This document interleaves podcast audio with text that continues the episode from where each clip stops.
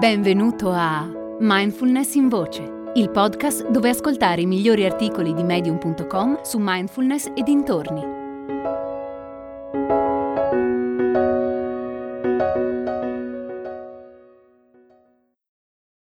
La gioia della generosità di Silvia Clare.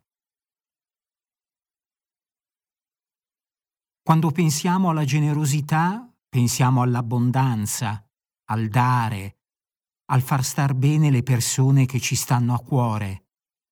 E magari ci rendiamo conto che fa stare bene anche noi. La generosità è uno stato mentale ed emotivo complesso, dal quale scaturiscono intenzioni e comportamenti. Nasce da una sensazione di abbondanza e benessere personale. È frutto di umiltà e di amore profondo. Senza queste quattro componenti non è vera generosità.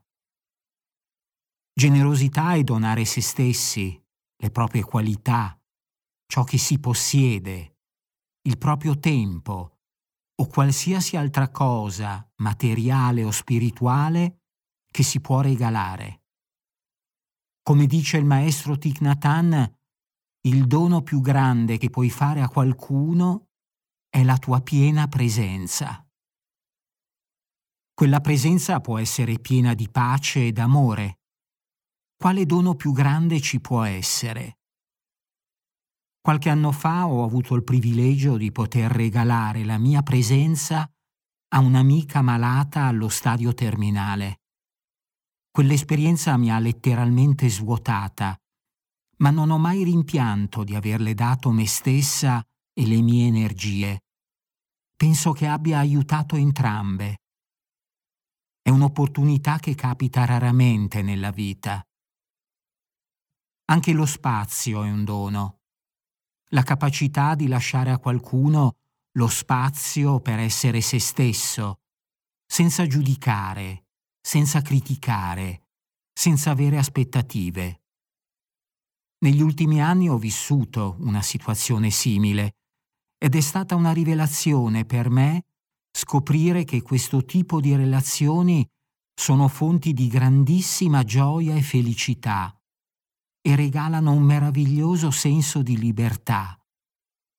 Spero di fare io altrettanto con gli altri.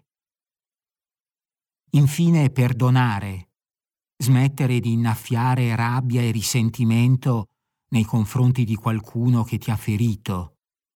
Questo è un dono enorme.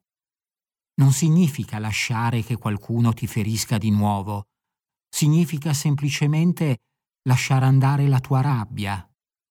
Sono sicura che farlo è di grande beneficio in primis per noi stessi, ma questo non vuol dire che non sia anche un grande gesto di generosità. Amo lasciare andare la rabbia che provo per certe persone. Mi fa sentire più leggera. Non cancello i miei confini e non permetto che nessuno mi ferisca una seconda volta. Ma smetto di essere arrabbiata con loro per come sono. È quanto di meglio possono fare. Perché non considero il semplice donare qualcosa ad esempio un regalo di Natale, come un gesto di generosità? Perché quel donare è figlio di tradizione e di senso del dovere e molto spesso riguarda più te e il tuo desiderio di essere percepito come una persona gentile e generosa. È una specie di baratto, un dare per avere. In cambio del regalo che ti faccio, pensi questo di me mi fai sentire amato e nutri la mia autostima. La generosità può essere barattata o in quel caso diventa qualcosa d'altro. Ricordo di aver letto di una tradizione dei nativi americani che invita a non regalare mai nulla di cui potrai pentirti, perché regali anche una parte di te e non potrai mai riaverla indietro. Ho fatto mia quella tradizione e ho smesso di fare regali perché si devono fare, inclusi quelli di Natale e di compleanno. Dono con generosità se la cosa fa stare bene me e l'altra persona, non quando è ciò che ci si aspetta. E questo lo dico sia ai miei amici che alla mia famiglia. Tutto dipende da dove nasce il desiderio di essere generosi. Dietro ad ogni comportamento c'è un'intenzione ed è quell'intenzione che ne determina il risultato. Do quando sento che il mio dono viene accolto con lo stesso rispetto con cui lo faccio. Vediamo allora da dove nasce la generosità. Prima di tutto diciamo che ha a che vedere con il dare amore, gioia e felicità. Sono i doni più grandi che possiamo fare, doni che non possono essere misurati e di cui non sempre è possibile cogliere la portata. Forse conosciamo tutti la storia, probabilmente fasulla, di quella persona che sorride a uno sconosciuto e lo salva dal suicidio o dalla disperazione.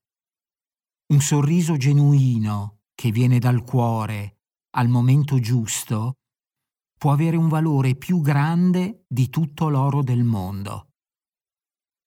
Faccio del mio meglio per dare amore a tutte le creature, a prescindere da chi sono e da come si comportano, e in ognuna di loro cerco di vedere il riflesso del Buddha o di Dio. Sono una donna quacchera e buddista, ed entrambe le tradizioni mi chiedono di essere così, non si scappa. Un cuore generoso è il mio punto di partenza. Dopo viene la generosità delle risorse, materiali o personali, ad esempio il tempo. Dedico del tempo alle persone che hanno bisogno d'aiuto e che lo accettano volentieri da me. Presto attenzione a dare ciò che posso dare, senza esaurirmi. La generosità può nascere soltanto da uno spazio di abbondanza e di forza interiore. Se ti fai prosciugare, la generosità si trasforma in martirio, che di nuovo ha più a che fare con se stessi. Solo in rare occasioni ha senso andare oltre le proprie possibilità per un certo periodo di tempo, come quando la mia amica è mancata. Ne sono uscita distrutta, ma mi sono presa tutto il tempo necessario per recuperare. Mi ha chiesto di non abbandonarla ed è ciò che ho fatto, perché sapevo che quella era l'ultima occasione per mostrarle il mio amore. E da ciò che ho ricevuto in cambio ho capito che quell'amore è stato apprezzato. Quindi regalare il nostro tempo è un atto di generosità. Quel tempo nessuno ce lo può restituire come scegliere il tempo da regalare e quello da tenere per sé? Ho amici con cui condivido dei momenti speciali, di solito per fare cose come andare al mare a nuotare. Vado in particolare con due amiche a cui sono molto legata, nonostante nuoti volentieri anche da sola. Mi rende felice offrire loro una bevanda calda dopo aver nuotato quando posso, dedico del tempo ad attività di volontariato e porto avanti campagne per promuovere maggiore uguaglianza e giustizia sociale. Facciamo quello che possiamo e lo facciamo col cuore, con amore. Detto questo, generosità significa cose diverse a seconda della persona. Il semplice fatto di rifletterci può aiutarci a scoprire delle cose di noi. È nata la nuova community di mindfulness in voce. Si chiama Discord e raccoglie persone interessate alla mindfulness, alla meditazione e alla crescita personale. Con Discord puoi interagire direttamente con me o con altri ascoltatori di mindfulness in voce per scambiare idee sulla pratica, fare domande e condividere esperienze. È facile. Qualsiasi app stai utilizzando per ascoltare questo episodio, nella descrizione troverai un link. Seguilo e lascia un messaggio di testo o un vocale sul tema dell'episodio.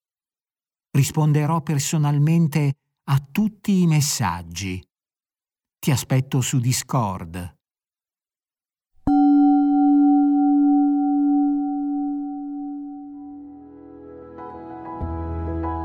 Hai ascoltato Mindfulness in Voce, il podcast di Mindfulness Bergamo www.mindfulnessbergamo.net